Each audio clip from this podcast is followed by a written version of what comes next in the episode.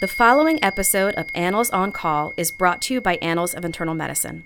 For more episodes and links to CME and MOC, visit go.annals.org slash on-call.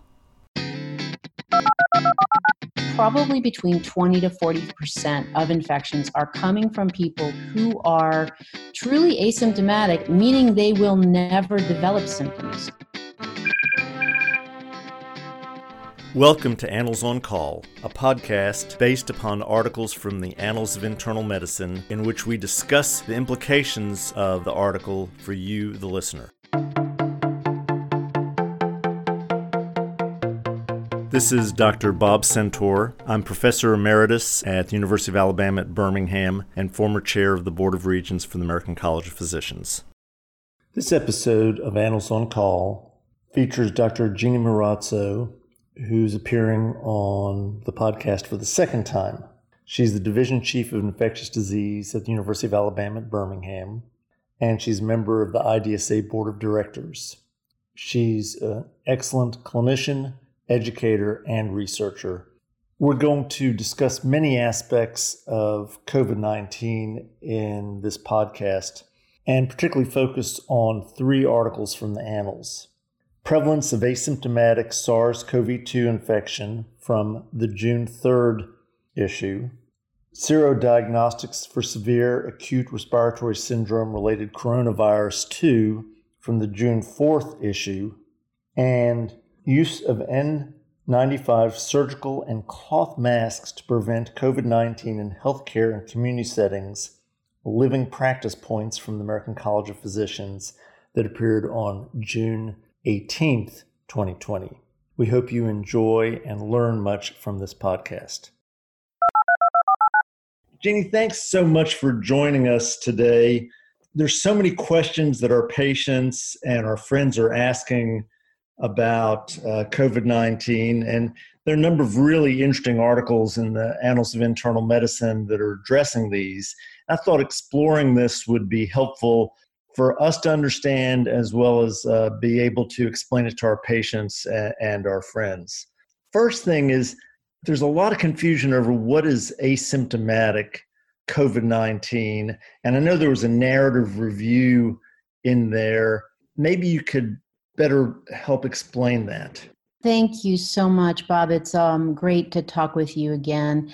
I think that this issue of asymptomatic or pre symptomatic contagiousness, infectiousness, has bedeviled us since the very beginning. And, and we've known it's been an issue because as soon as we started hearing about the spread of the virus into Western Europe, we knew that many people reported no contact with people with symptoms as they got infected. So it was very clear there was a big denominator of people who were obviously a source of infection but weren't coming in explicitly complaining of symptoms. The Annals narrative review is really nice because it highlights several observational cohorts with varying degrees of uh, capacity to identify that pre symptomatic or asymptomatic phase. And you know yourself, even when you're asking people about symptoms before an acute illness, they can be vague or nonspecific, and sometimes people don't even remember. So there's a lot of uncertainty uh, with this. But back to the Annals review, there are three cohorts in that paper that are described an Italian cohort, an Icelandic cohort, and then a cohort in the US Midwest, where we really do get some good information about this. And if you look at those taken together, and, and Dr. Fauci mentioned this uh, recently in a in a um, televised press conference. I think people feel comfortable saying that probably between 20 to 40% of infections are coming from people who are truly asymptomatic, meaning they will never develop symptoms, or pre symptomatic, meaning that they will develop symptoms in the next couple of days. I would say that we don't know what percentage of people will never get symptoms. And I can come back and talk a little bit about serology in a bit because Dr. Redfield made an important comment this week about the burden of disease as estimated by serology. But anyway, back to the pre symptomatic, asymptomatic. So we don't know how many people truly never get symptoms. The pre symptomatic phase, we know from some very nice studies that have looked at respiratory viral PCR in people right before they got sick that the quantity of respiratory virus that's shed in the one to two days before you get symptomatic is very high. It goes up very fast. And then those first couple of days of symptoms are really very infectious. So it's probably that four day period that is extraordinarily infectious um, and we need to think about. You know, on a previous podcast, I mentioned this idea of just taking people's temperatures to decide whether or not they could come into your restaurant you're sort of fooling yourself because only like 40% of the people have a fever. Um, that's right. That's both for asymptomatic and, and even when, when they start to have symptoms, they don't all have fevers. I'm really glad that you mentioned uh, the CDC and serology. Uh, let me throw this out and you can talk about serology with this. The CDC recently uh, suggested that as many as 10 times as many people have had the virus as we have measured having the virus. They said something like 20 million people. Is this an extrapolation from serology? How good is serology and what does serology really mean? These are incredibly difficult questions, and we don't really know the answers. There are, as you know, a number of different serology tests. Some are better than others, but let's just assume for the, the purpose of this conversation that we're talking about a decent serology test. The CDC's estimate that there are 10 times as many people infected as we have counted cases is is what they what Dr. Redfield said is based on serologic surveys that are being done throughout the United States now. Um, and those data are coming in um, slowly but but surely. And the estimate, as you mentioned, is translates to about 24 million people having had the virus, or about five to eight percent of the population. A couple of issues with that and caveats. Issues, I would say, is that if that 8% of people have had the virus, that means 95 to 92% have not had the virus, which means, as we are finding out brutally in these last couple of weeks, we have an extraordinarily vulnerable population. The vast majority of people have not yet been infected. So, this concept of herd immunity um, that we have talked about a lot and has come up a lot I just want to remind people that if we have to rely on herd immunity for this, we're going to have a lot of pain uh, and a lot of people being sick and dying in order to get there. And it may take years. So that's the, that's the first thing. The other challenge with immunity relates to a couple of papers that have come out in the last two weeks, uh, both in Nature, um, I believe, and they looked at uh, one was in China, um, and I think that's probably the one that's most relevant for this conversation.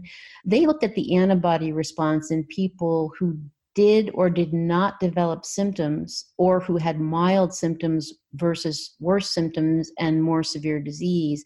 And there's a suggestion in these data, as well as some others, that people who don't develop symptoms or who have milder disease don't develop as robust an antibody response and may not develop an antibody response at all. Moreover, they may lose that antibody response earlier.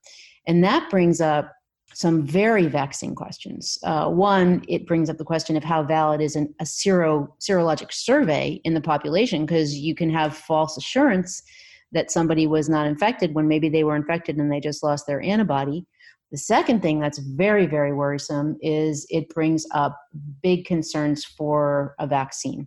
So, if natural infection doesn't invoke natural immunity that's at least somewhat long lasting, how are we going to do that with a vaccine? We'll really have to figure out what the difference is in the immune response to the virus in the natural setting versus whatever we put in a vaccine. So, I guess I take the comments from the CDC to mean that there are a ton of people who've been infected, but not so many that we should start to get comfortable and say, you know, many of us are going to be immune to this. And second, we don't even know what immunity means to this virus. And we know we get infected with coronavirus, you know, pretty much on an annual basis, right? So we know that long lasting uh, immunity to coronavirus is probably tough to achieve in the real world. You know, I've seen some articles that say, well, this doesn't really measure whether the B cells and the T cells are activated and can produce antibody when rechallenged. I think there's a lot we don't know about the biology. A lot we don't know about the biology. Um, you know, we did see something like this with MERS. Uh, and the antibody response to MERS that suggests that it is a coronavirus family thing. But we don't know very much. And, and actually, uh, it's interesting because just some data from South Africa, literally, I think in the last two days, have suggested that people with HIV may do worse with this virus, which does invoke, of course, T cell immunity. Um, and there may be some component of interplay there that we just don't understand. So, speaking of the CDC, uh, apparently they have redefined the risk factors for uh, coronavirus and for death. And we know that there are a lot of different risk factors, but by redefining this, I think that it's really helpful. Maybe you could go over that uh, because there are a lot of people who really want to understand that. Right. So the CDC did last week adjust its uh, description of risk factors, and I would encourage people to go to the CDC website. I go every day. It's really remarkable the resources that are there. It's it's those. I mean, they must have a uh, just a cadre of people working 24 hours a day to keep this thing up. I mean, there's just tons of guidance there and great data. The risk factors. There's a couple of things I would emphasize. I mean, we've been hearing for a long time now that older age, cardiovascular disease, lung disease, renal disease um, in particular uh, were the the big ones with diabetes thrown in there. I would say not not ex- exquisitely emphasized. But what the new guidance emphasizes is, and based on accumulating data, is that age is not so much a cutoff of 65, which is what they had before, but more a linear relationship. So the older you get, the more your risk exponentially or actually linearly increases. So it's really a direct relationship. Uh, so that's important. The other thing that they brought up very strongly was obesity, and, and they specifically called out a BMI greater than 30. Um, that's important because it also relates to another thing they added, which was type 2 diabetes. So they're now singling out type 2 diabetes.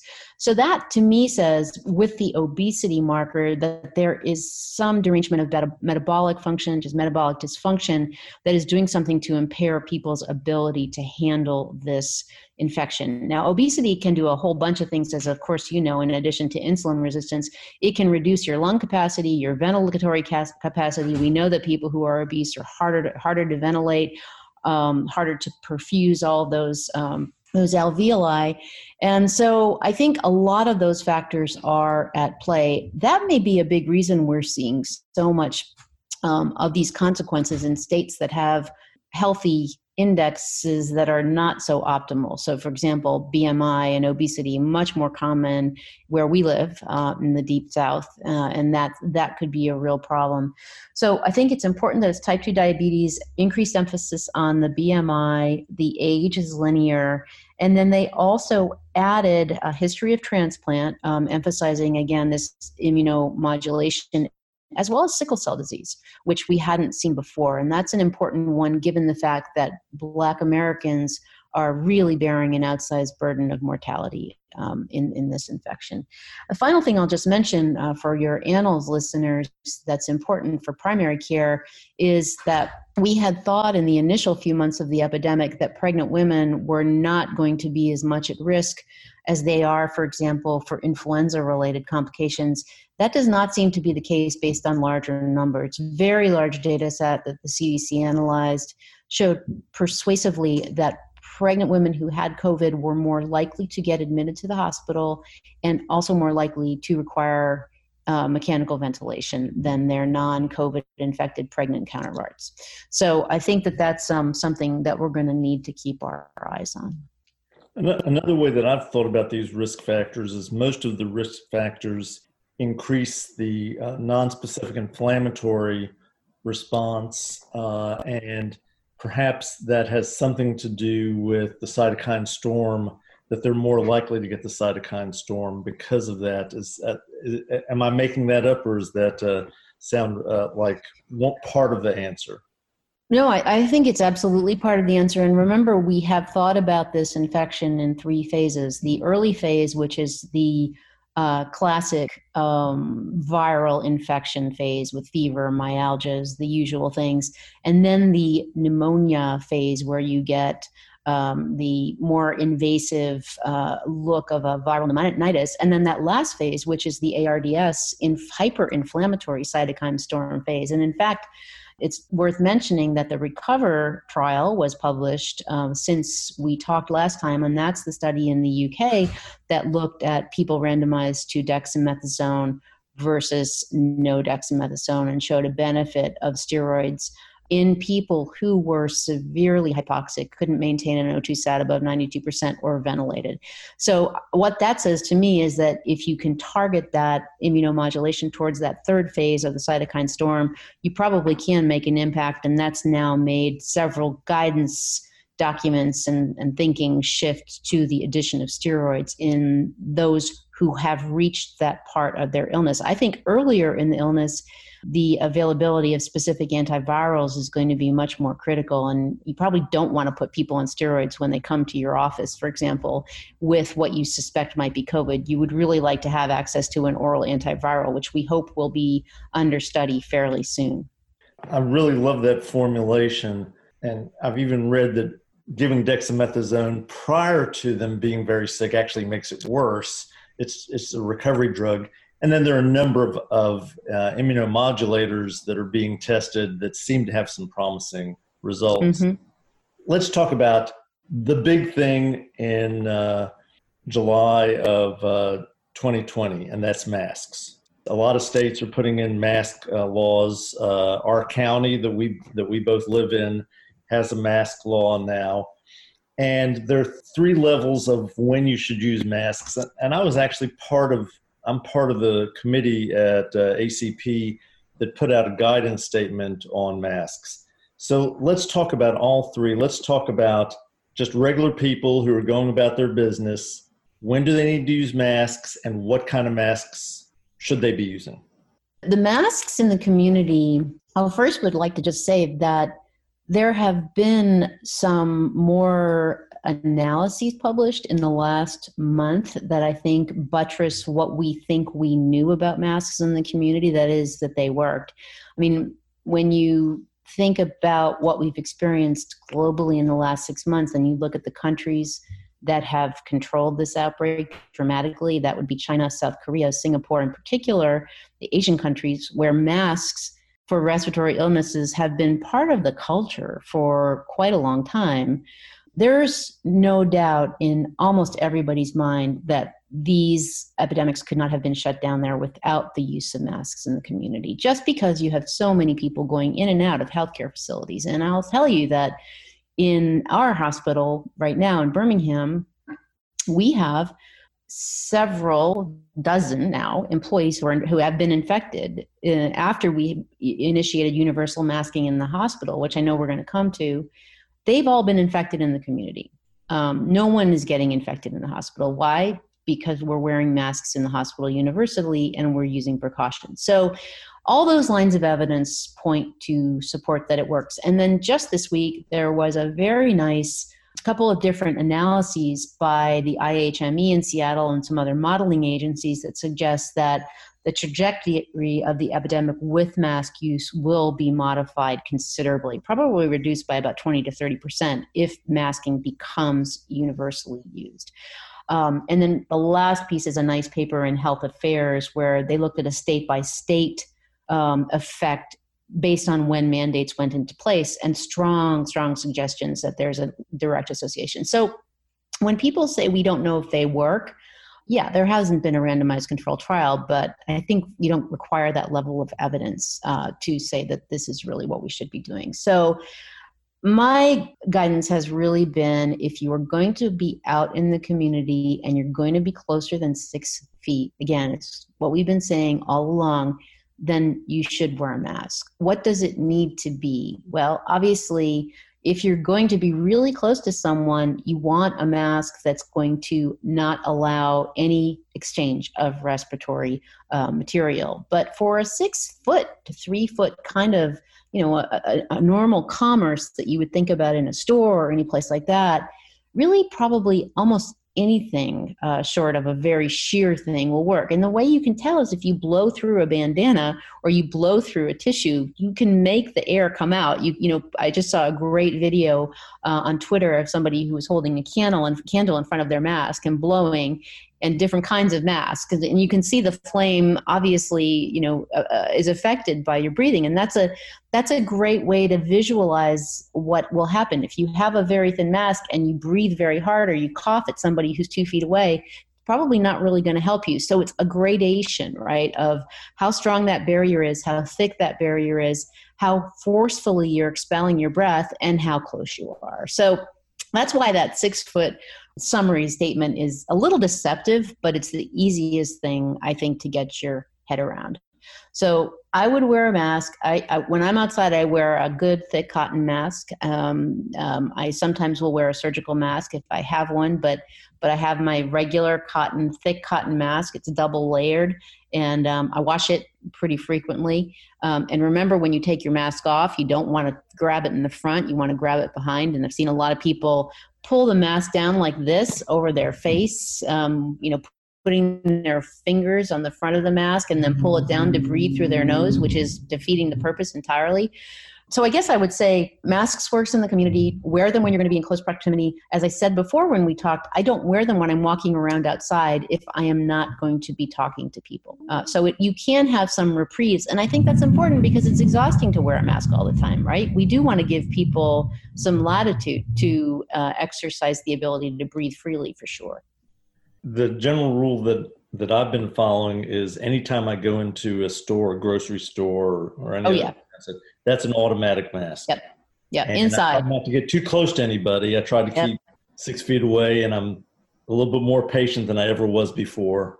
When I go outside and run, I don't wear a mask. I try not to be close to anybody, and I try to use that that distance. So uh, outside, it's masks are not as important unless you were going to a cookout where you're going to be right in people's faces, and then you really do need a mask. Is that is that right? That's exactly right. And remember the complicated part about the cookout, I think we talked about this last time, is that there's a lot of touching. There's a lot of touching common utensils, common food, common places, common barbecue stuff. So that's the other thing, you know, with this fomite transmission, hand to hand transmission, we were really focused on that early on. Lots of hand sanitizer, remember packages, all that stuff, talking about how long to let your packages sit. I think we have gradually come to realize it's probably possible to transmit with surfaces, but I don't think that's the main method that people are transmitting. Um, otherwise, I think we would be seeing a lot more transmission in settings where we, you know, people just can't be that compulsive about contact with surfaces. I mean, we have to hand things to each other uh, all the time in normal business. Um, so I really think that I would I would hazard a guess. It's a complete guess, but at least 85 or 90% is probably all respiratory, which I think is where we're going right now. Let's finish this up with masks for healthcare workers. When we say healthcare workers, I think it's important to recognize we're talking about physicians, nurses, janitorial services, dietary, everybody who's in the hospital. Yeah, people who work in the cafeteria, everybody, radiology, um, huge, um, you know, anybody who's doing any kind of things, people who, phlebotomists, so the masking for healthcare workers, I think, is one thing that we have done mostly really well. There have been a lot of healthcare workers infected in the country. Most of them were infected either early on before we realized how pervasively these were this infection was spread as asymptomatically and pre-symptomatically or they're healthcare workers who are getting infected in the community. I would hazard to say that hospital-based outbreaks right now in hospitals who are really doing the right thing, which is universal masking of patients and providers that there is almost no transmission that that healthcare workers are getting uh, from from patients or from each other also we have had some in hospital spread and this is an important point with house staff in particular who wore their masks when they're seeing patients and doing their job but when they go back to the break room and hang out with each other they take their masks off. So that is a real issue again, and it gets back to mask fatigue. You know, you go back to sit in the break room with four people, you're relatively close proximity, it's probably not six feet, everybody seems healthy, that is also a potential for transmission. And we've seen at least one cluster uh, like that um, at UAB. So I think um, you know for for healthcare workers, for everybody in the hospital, again wearing a mask. You probably don't need the N95 if you are not doing something involving aerosolization or respiratory procedures. So that that's another key thing in terms of prioritizing the types of PPE. And I'm very concerned about that. You know, we talked about that a lot and then it kind of died down and now that we're seeing such an increase in cases. We haven't talked about the epidemiology, but you know there were 41,000 cases in the United States yesterday. So we're up to 2.5 million and 885 people reported who died yesterday. So our deaths are up to 126,000 so and the, and the lines of course the incidents in texas florida the whole southeast are going crazy. California is seeing an uptick again. The northwest is seeing an uptick. So I, I, think again this concept of a second wave i don't like that. I don't ever think we got rid of the first wave.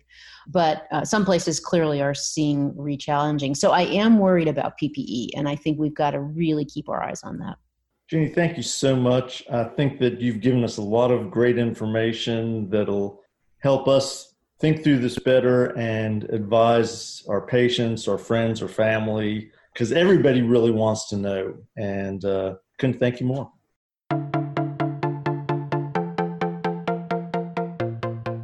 Now it's time for Bob's Pearls. We covered a number of topics uh, in this podcast.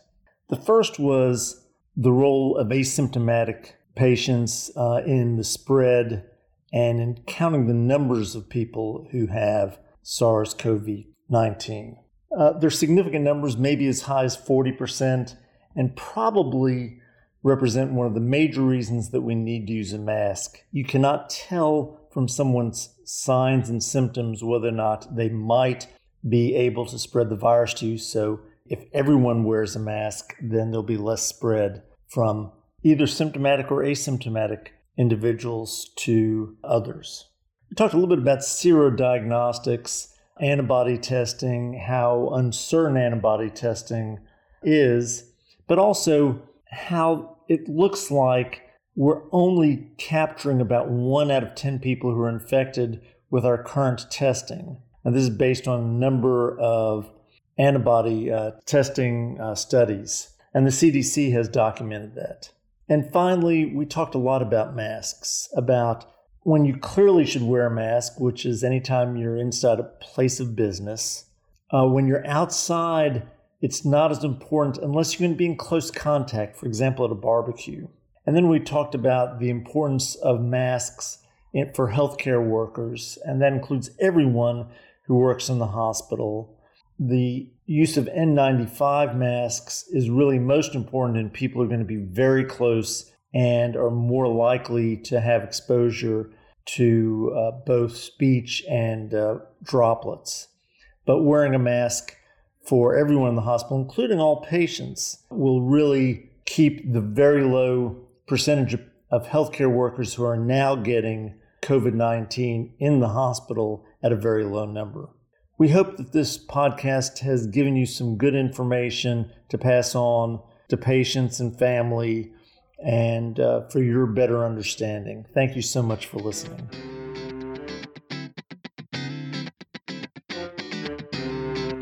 For more episodes of Annals on Call and links to CME and MOC, visit go.annals.org slash on call. Participant statements on this podcast reflect the views of the participants and not necessarily those of the journal or the American College of Physicians, unless so identified. The information contained in the podcast should never be used as a substitute for clinical judgment.